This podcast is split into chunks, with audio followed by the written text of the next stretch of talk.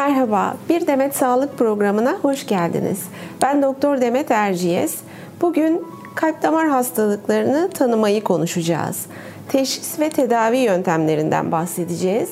Yanımda Florence Nightingale Hastanesi İnvazif Kardiyoloji Bölüm Başkanı Profesör Doktor Murat Gülbaran var. Hoş geldiniz Murat Bey. Hoş bulduk. Murat Bey, e, uzun yıllardır ülkemizde ve dünyada kalp damar hastalıkları birincil ölüm sebebi.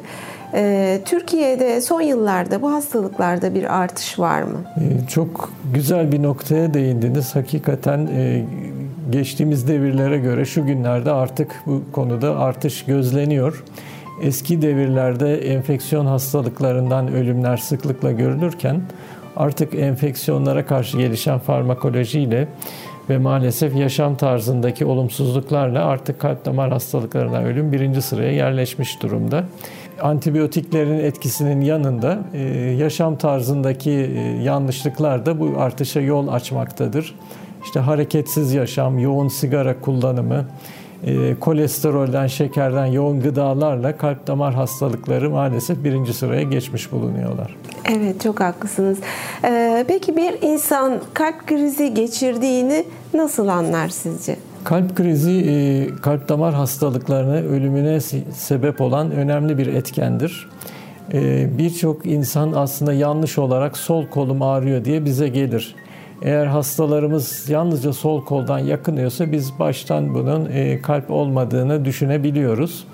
Önemli husus kalp krizi geçiren insanlar özellikle göğüs ortasında şiddetli bir ağrıdan adeta bir çocuğun üzerine oturmasından bahsederler. E, böyle bir ağrı varsa e, ve yoğun bir terleme varsa biz kalp krizinden şüpheleniriz.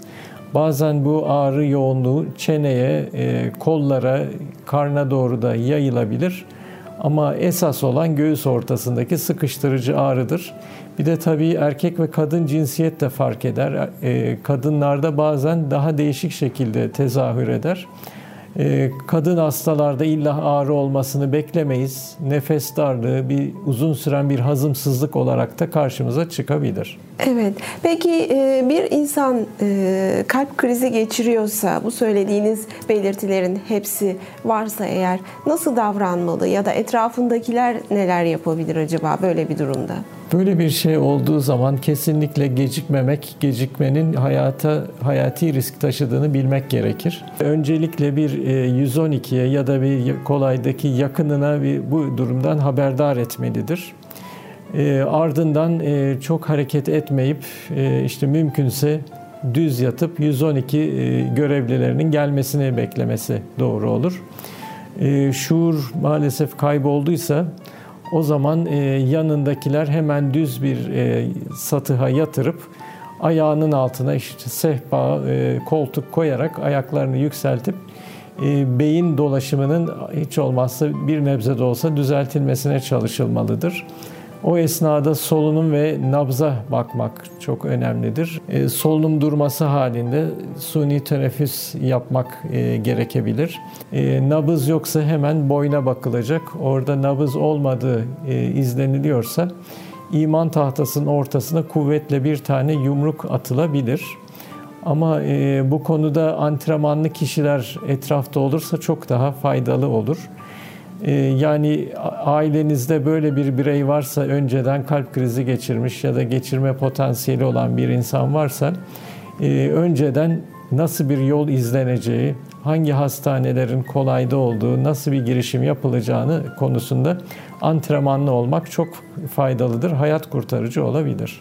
Evet bu söylediğiniz bilgiler de çok değerli gerçekten. Hayat kurtarıcı. Ee, peki e, diyelim ki birisi kalp krizi geçirdi ya da bir kalp damar hastalığından kuvvetli şüpheleniliyor. E, hangi tür teşhis yöntemlerini kullanıyoruz acaba bu hastalığı tanımak için?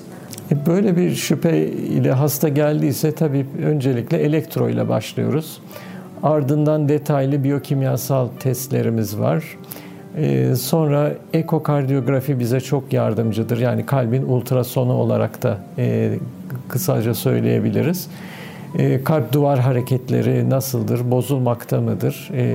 Eğer bozuluyorsa tabii ki bir damara bağlı olma soru işareti her zaman aklımızda oluyor.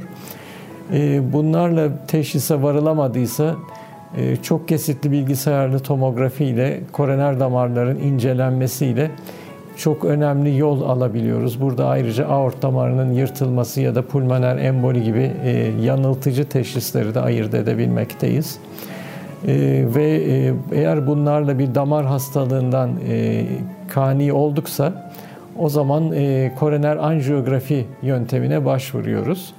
E, ama hasta daha stabilse koroner anjiyo öncesinde tabii efor testleri, e, efor testinden e, yeteri kadar done alamadıksa, veri alamadıksa bu sefer e, miyokardiyal sintigrafi ile dolaşım bozukluğu var mı? Onlara bakmakta çok fayda vardır. Evet bu söyledikleriniz gerçekten çok önemli. Peki e, teşhisin e, akabinde uyguladığımız tedavide hangi yöntemleri kullanıyoruz? Koroner hastalarında 3 e, yol vardır. Ya e, medikal tedavi yani ilaçlı tedavi kullanılabilir ya anjiyo sonrası anjiyoplasti ve stentleme dediğimiz işlem olarak yapılıp e, cerrahiye göre daha da basit bir yöntem olarak e, yapılabilir. Ama invazif bir yöntemdir tabii ki. Ya da bypass cerrahisiyle tıkalı olan, dar olan damarlara bir paralel yol yapılabilir. Evet, çok teşekkür ediyoruz efendim. Ben teşekkür ederim. Murat Bey'e verdiği değerli bilgiler için çok teşekkür ediyoruz. Bir sonraki programımızda tekrar görüşmek üzere. Sağlıklı günler diliyorum.